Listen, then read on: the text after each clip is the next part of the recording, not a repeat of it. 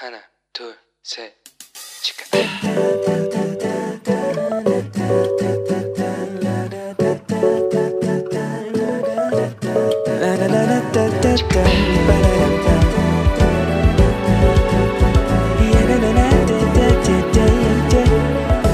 Here we go. Hello，你这个星期过得好吗？我是你人生梦想应援团的头号粉丝 Annie。 哇，不知不觉，今年已经过了一个月了耶！这一个月你完成了什么呢？我因为就这个寒假，其实每一次寒暑假很多事要做嘛，所以呢，我这个寒假我就计划，呃，约书亚读书会啊，要完成一本书的录音，然后还要写小故事的名述记，因为已经在上个学期都没有办法写小故事，我就觉得啊，对这些忠实的听众实在是很抱歉。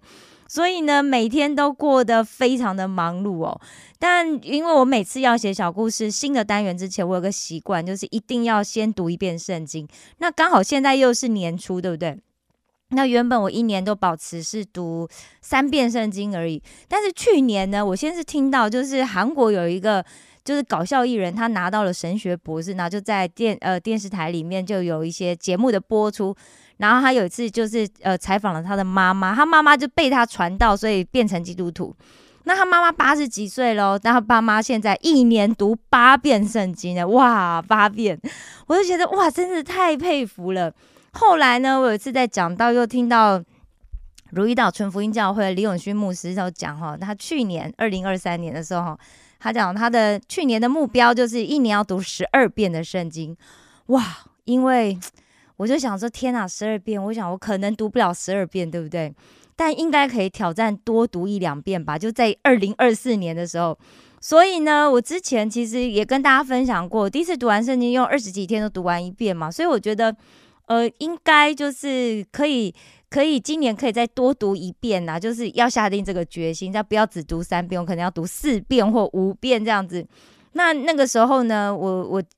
大概就是一天用了四五个小时，所以我想，那我今年一开始我也要就这样子来，就我之前都是啊一天一个小时或一一个多小时这样子读哈，所以就花比较长时间。那我就觉得啊不行，我那我这一次我要就也一天用个四五个小时来读，所以今年呢我就做了这样子的事情。前一两天其实还没有下定这个决心，我是后来才下定的。然后呢，没想到。我竟然九天就读完了旧约，然后在五天内读完了新约，而且这中间我还都那个各休了一天，所以就休了两天没有读。所以其实我我其实不是要跟大家炫耀我读经的速度，大家千万不要误会。其实我也很惊讶，哇，这次怎么读这么快？我只是想要跟大家分享，其实读经没有我们想象中的难。那我仔细去回想说，哎，为什么我这次读经会变比较快的原因呢？我想应该是就是多读了几次之后，其实现在对内容比较熟悉，然后所以其实也可以读得比较顺。那如果你现在你还没有为你自己定下今年的计划，现在已经过了一个月了，对不对？我鼓励你定下一个用三个月读完一遍圣经的计划。那我相信，如果你可以达成的话，你一定会非常有成就感的。好的，那我们最近呢，约书亚读书会已经开始了一本新的书哦。那这一次读的呢是古代的拉丁教父奥古斯丁的《忏悔录》。我因为在这个学期哦，我其实一直都觉得哇，这古人写的书啊，一定很难懂，对不对？而且又是教父。那我这个学期其实我是先读了呃奥古斯丁的这个基督教教义那本书，我觉得非常非常的棒，我就觉得哇，我很想跟大家分享。那当然了，我这忏悔录不是基督教教育，因为基督教教育可能我又觉得又更比较。就我真的觉得那本书很棒。如果大家有机会的话，如果你可以去书局买的话，可能可以去找一找，但也许找不到了哈。那我我当然我这次要分享不是关于那本书啦，不是关于忏悔录，就是关于忏悔录，大家可以去听那个约书亚读书会就好了。那我想要跟大家分享的是关于奥古斯丁那个时代的教会发生了什么事，以及他的生平的一些故事。那当然就是也会谈到一些就是关于基督教教育的教义的那本书的里面的一些些的很小部分的内容。好，那我觉得其实《忏悔录》是他非常知名的一本书啦。那为什么不是读基督教教育，而是读《忏悔录》呢？我觉得《忏悔录》可能对大家来讲会更有同感，因为奥古斯丁呢，他的生平啊，其实他不是一出生就是很圣洁的人，而且这中间，哇，非常的风起云涌啊，他也曾经做过异教徒哦，所以他是从这真的从一个罪人变成一个圣人的经过哦。那自古以来，其实有很多的解经家，他们都致力在圣经的解释嘛，因为希望让就把圣经可以解释的很清楚，这样大家可以明了。那基督教的这一些教师啊，就就透过这个解经家的这些著作，就把圣经的这个真理传达给所有的人，这样子。那身为古代教父的代表之一，奥古斯丁啊，他其实在这个《基督教教育》这本书的第一章第一卷的第一章呢，他就明确的说了一件事情。他说，一切圣经的解释依赖两样东西：第一是确定正确含义的方式；第二呢是表达意思的方式。我再重复一次哦，一次是呃，一切的圣经解释依赖两样东西。第一就是确定正确含义的方式，第二是表达意思的方式。奥古斯丁是一位非常伟大的讲道者，为什么这样讲呢？因为他的讲道非常的动人。那他一生呢，不仅辛勤的讲道超过六千次以上，而且他也致力于在写书反对那个时代的异端。大家知道，其实异端哦，异端的想法很可怕，就是说他可能会让我们对我们的。呃，整体性就或是我们的这个本体呀，我们会产生一些呃错误的想法，而且他也写书在反对这个基督教内哦教内的分化的这些思想。那在《基督教教育》这本书里面呢，他非常清楚的用圣经来作为案例来做说明哦。而且在他我刚刚有讲对不对？他以前是个 罪人，又是个异教徒，然后非常的生私生活很淫乱哈。那他在觉醒之后呢？他用自己作为模范，活出一位圣者圣洁应该要过怎么样的生活。所以呢，读奥古斯丁的书啊，研究他，不仅可以帮助我们在圣经上有更多的学习，也可以帮助我们在信仰上更加的成熟。那先在这里，我们大家先听一首由宇宙光百人合唱团所演唱的一首诗歌，名字叫做《亲近更亲近》。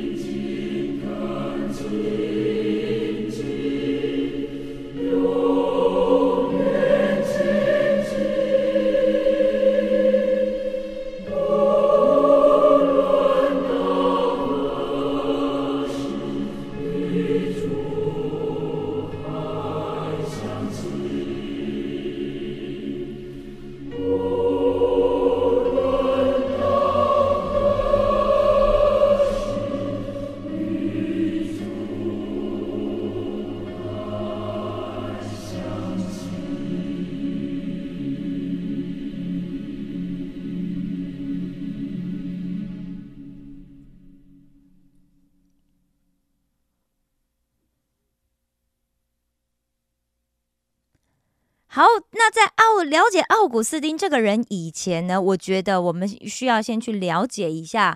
当时的这个时代的背景哦，特别是当时的一个教会，它到底是处在一个什么什么样的状况？因为从教会我们可以了解到基督徒的生活嘛。其实，在初代教会成立之后，大家知道就经历了非常多的逼迫，先是犹太人自己对基督徒的逼迫，后来呢又有这个罗马政府的逼迫。那其中呢有几个就是在历史上是非常重要的这个转变的重要事件。第一件事情呢就是斯提凡的殉道。那斯提凡的殉道之后呢，耶路撒冷的基督徒就开始流散到整个欧亚大地了。那第二呢，就是保罗的宣教。那因为保罗跟其他使徒的大力宣教呢，让基督徒可以骗传遍这个更多的地方，不只是在耶路撒冷而已哦。第三呢，就是米兰遭遇的颁布，这使得基督教终于可以跟其他宗教一样，拥有平等的权利，非常的重要。那君士坦丁大帝接受了基督，成为他的信仰之后，当然给教会带来了很多的好处。譬如说，圣职人员可以免除掉一些公民的义务啦，还可以得到政府的大量的津贴啊。然后，比方说，像在君士坦丁堡啊、耶路撒冷啊、伯利恒啊这些地方，都新建了非常宏伟的教堂，作为一个象征哦。那还有礼拜天被定为圣日，百姓都不可以在这一天里面工作，等等的这一些好处非常的多，当然也带来了很多不好的结果。因为譬如说，就成为基督徒之后，你可以得到很多好处嘛，因为是哇是那个。凯撒认定的，所以呢，就有非常大量的异教徒进入教会里面，进去教堂里面，他们想成为基督徒，或者是他们真的也愿意受洗成为基督徒。可是很多人呢，他们只是名义上的基督徒，也就是说，他其实并不是相信耶稣基督，他只是想要得到那些好处。那另外呢，君士坦丁大帝他成为基督徒最明显的一个结果是什么？就是政教合一。虽然呢，君士坦丁大帝给了教会很多的自由，但是呢，他也要求他要参与教会的很多的事务，呃，几乎是全部的事务。所以，教会跟政府之间呢，产生一种非常亲密的关系。但是，这样子亲密的关系呢，当然会产生很多的问题，甚至造成了很多的议论啊、不和啊，还有流血事件的发生。当然，直到现在啊，就是政教是不是应该合一，其实一直是一个没有答案的问题哦。所以，好，在西元的三百六十一年呢，叛道者尤利安成为了罗马皇帝。那尤利安他不是基督徒，所以他不仅呢，他写下了非常多对基督教的嘲讽，他也发动过对基督徒的逼迫。而且在他在在位的期间，他竭尽所能的，他想要恢复这个异教的信仰哦。当然，最后他就失败了嘛，因为他就被被另外一个王那个另外一个皇帝给给革命给杀了哈。那教会在这个时期呢，有几次重要的会议。第一个会议呢，就是《使徒行传》十五章所记载到的耶路撒冷会议。那《哥林多前书》六章的九到十一节里面怎么讲呢？他说：“当时的外邦信徒啊，有许多过去有这些淫乱的、拜偶像的、奸淫的、做娈童的、青蓝色的、呃偷窃的、贪婪的、醉酒的、辱骂的、勒索的等等的这一些过去。所以呢，这一次的耶路撒冷会议，它最主要就是使徒聚在一起讨论外邦信徒是不是要跟犹太人一样一起遵守律法。”还有在教会里面呢，要灌输正确的这个道德原则的问题。因为虽然他们过去异教徒，所以他有这些这些的行为，但是他成为基督徒之后，我们是不是要放下过去所有的罪？我们不能再犯罪嘛？因为我们在神面前悔改，我们就是要认罪悔改。好，所以这耶路撒冷会议最重要的就是，呃，讨论外邦信徒要怎么样去遵守，应该。不是说是否要遵守律法，而是说要怎么去遵守律法，然后要遵守哪一部分，还有在教会里面灌输道德原则的问题。之后，另外还有四次在教会史上非常重要的会议哦，包括了西元三百二十五年召开的尼西亚会议，西元三百。八十一年召开的君士坦丁堡会议，四百三十一年召开的以弗所会议，还有呃四百五十一年召开的加克敦会议。那因为基督的位格涉及了人类的救恩哦，所以到底圣子基督是不是跟圣父完全一样？这是初代教会里面最受争议的问题哦。那争论最激呃争辩最激烈的，当然就是这个亚流跟亚他那修。那亚流是怎么教呢？亚亚流教的是说。基督虽然像神，但他不是完全的神，只是在被造物里面，他是首先跟最高的，所以基督不是永恒。对，那当然就跟圣父是不一样的。相反的呢，亚他那修强调什么？圣子跟圣父就是相同的，基督就是神。人是一个没有办、没有能力、一点能力都没有办法帮助自己拯救自己从罪里脱离的个体。只有神才可以施行拯救。那如果基督不是神的话，他就没有办法拯救世人。各位，你看，其实当时的教父已经把我们现在的这个困扰、困扰很多问题，他其实已经讲过了，只是我们没有去读到而已，对不对？好，所以我觉得读这个教会历史非常有趣哦。那因为这个缘故呢？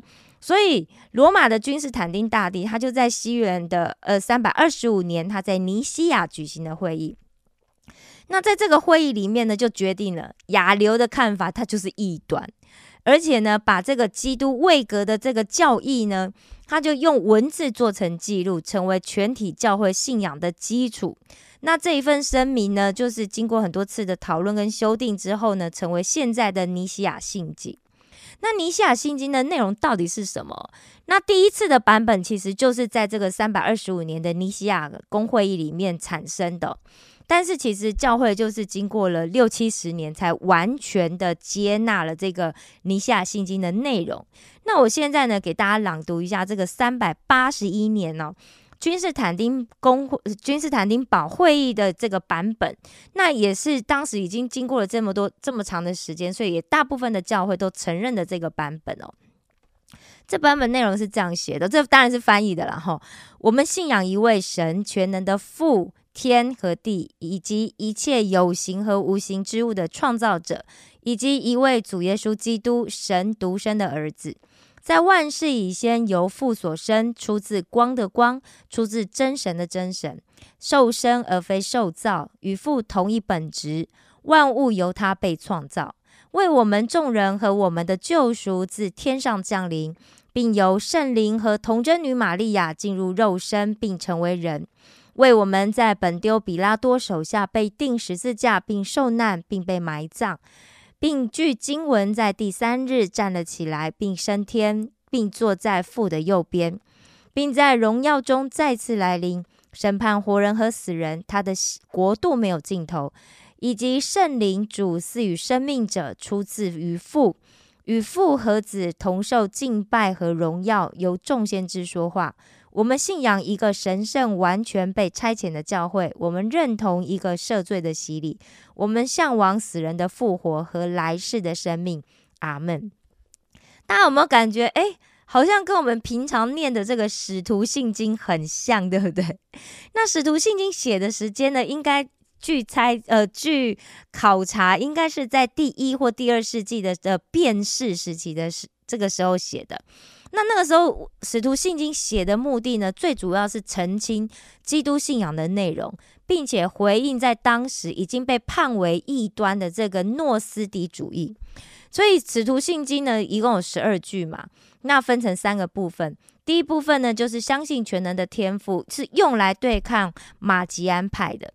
那第二部分呢，是相信耶稣基督是真正的人，也是真正的神，是拿来对抗义子说、幻影说跟神格唯一论。那第三部分是什么？第三部分就是相信圣神、教会赦免及复活的恩典。所以除了对抗神格唯一论之外，也澄清了这个诺斯底派啊，他们靠知识得救的这个论点哦。那尼西米信经呢，就更着重在讨论。耶稣基督的本性，也就是他更多的来说明了耶稣跟父神本质相同的这个教义。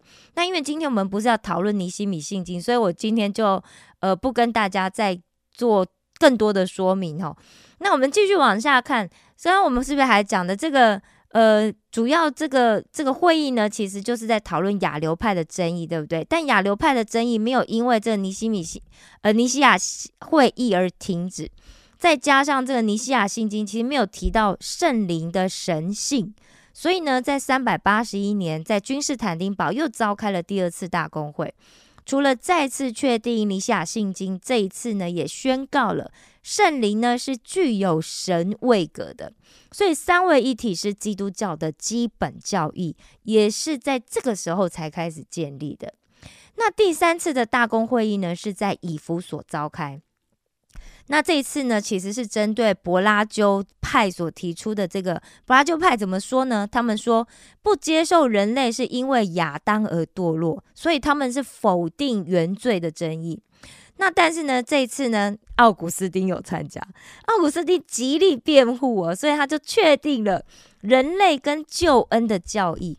当然，柏拉鸠他也否认了人类是全然的堕落，还有这个预选论。然后他还主张，就婴儿是无罪的，他们会逐渐变得有罪，是因为其他人的坏榜样的原因。但是呢，奥古斯丁的主张是什么呢？人都是生在罪里的，只有借由神在圣洁的美善里所定下的救赎，才能够得救。所以，柏拉鸠学说呢，就在四百三十一年以弗所会议的时候就被判定为异端了。那第四次的大公会议呢？是在四百五十一年在加克敦召开的，哇，那那一次呢非常的盛大，因为有六百位的主教参加。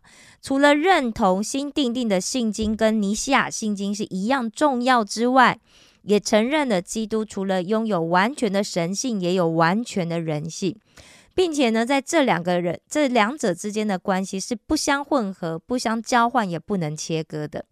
那经过一次又一次的这些会议呀，呃，教会的领袖们就讨论跟教义有关的问题，然后也把这个教义很明确的定定下来，让当时的这个教会日渐走向一个稳固的局面。其实我以前总是觉得，就是教会历史很复杂很难呐，然后好多人物哦，年代也很复杂，然后内容很多。我觉得比起来啊，旧约好，呃呃。圣经好像还比较简单，是我还是对圣经比较有兴趣。但是可能就是这这几年一直不断的在学习下来，也许也许是有一点点基础了。所以我现在慢慢觉得，就是说，诶，其实了解教会历史，我们就可以更清楚，就是更明确知道我们其实心里面有很多的疑惑嘛，对不对？那这些疑惑的厘清，其实。早就已经被厘清过了，只是我们没有去读到这些内容，所以我们不知道。所以我们也可以更清楚知道说啊，为什么有一些说法就会被定为是异端？那。所以我觉得就是有很多朋友他们会来问我问题，其实我现在手上已经有四五个问题要回答，但是我还没有还没有时间可以去整理这些东西哦。我之后会在那个石头的石头信箱里面来回答大家。其实我发现哦，去了解基督教的教义真的非常的有趣，因为那个可以帮助我们更多的了解圣父、圣子跟圣灵。那我们也可以更明白圣经内所说的，以及神到底要我们做一些什么事。不知道你有没有跟我一样觉得很有趣呢？希望你也喜欢。那下个礼拜我们还要继续讨论有关于奥古斯丁的那些事。那也请大家多多收听约书亚读书会。这次的新新要读的书就是奥古斯丁的《忏悔录》。我爱你们，为你们感到骄傲。石头们的青春日记，我们下次见哦。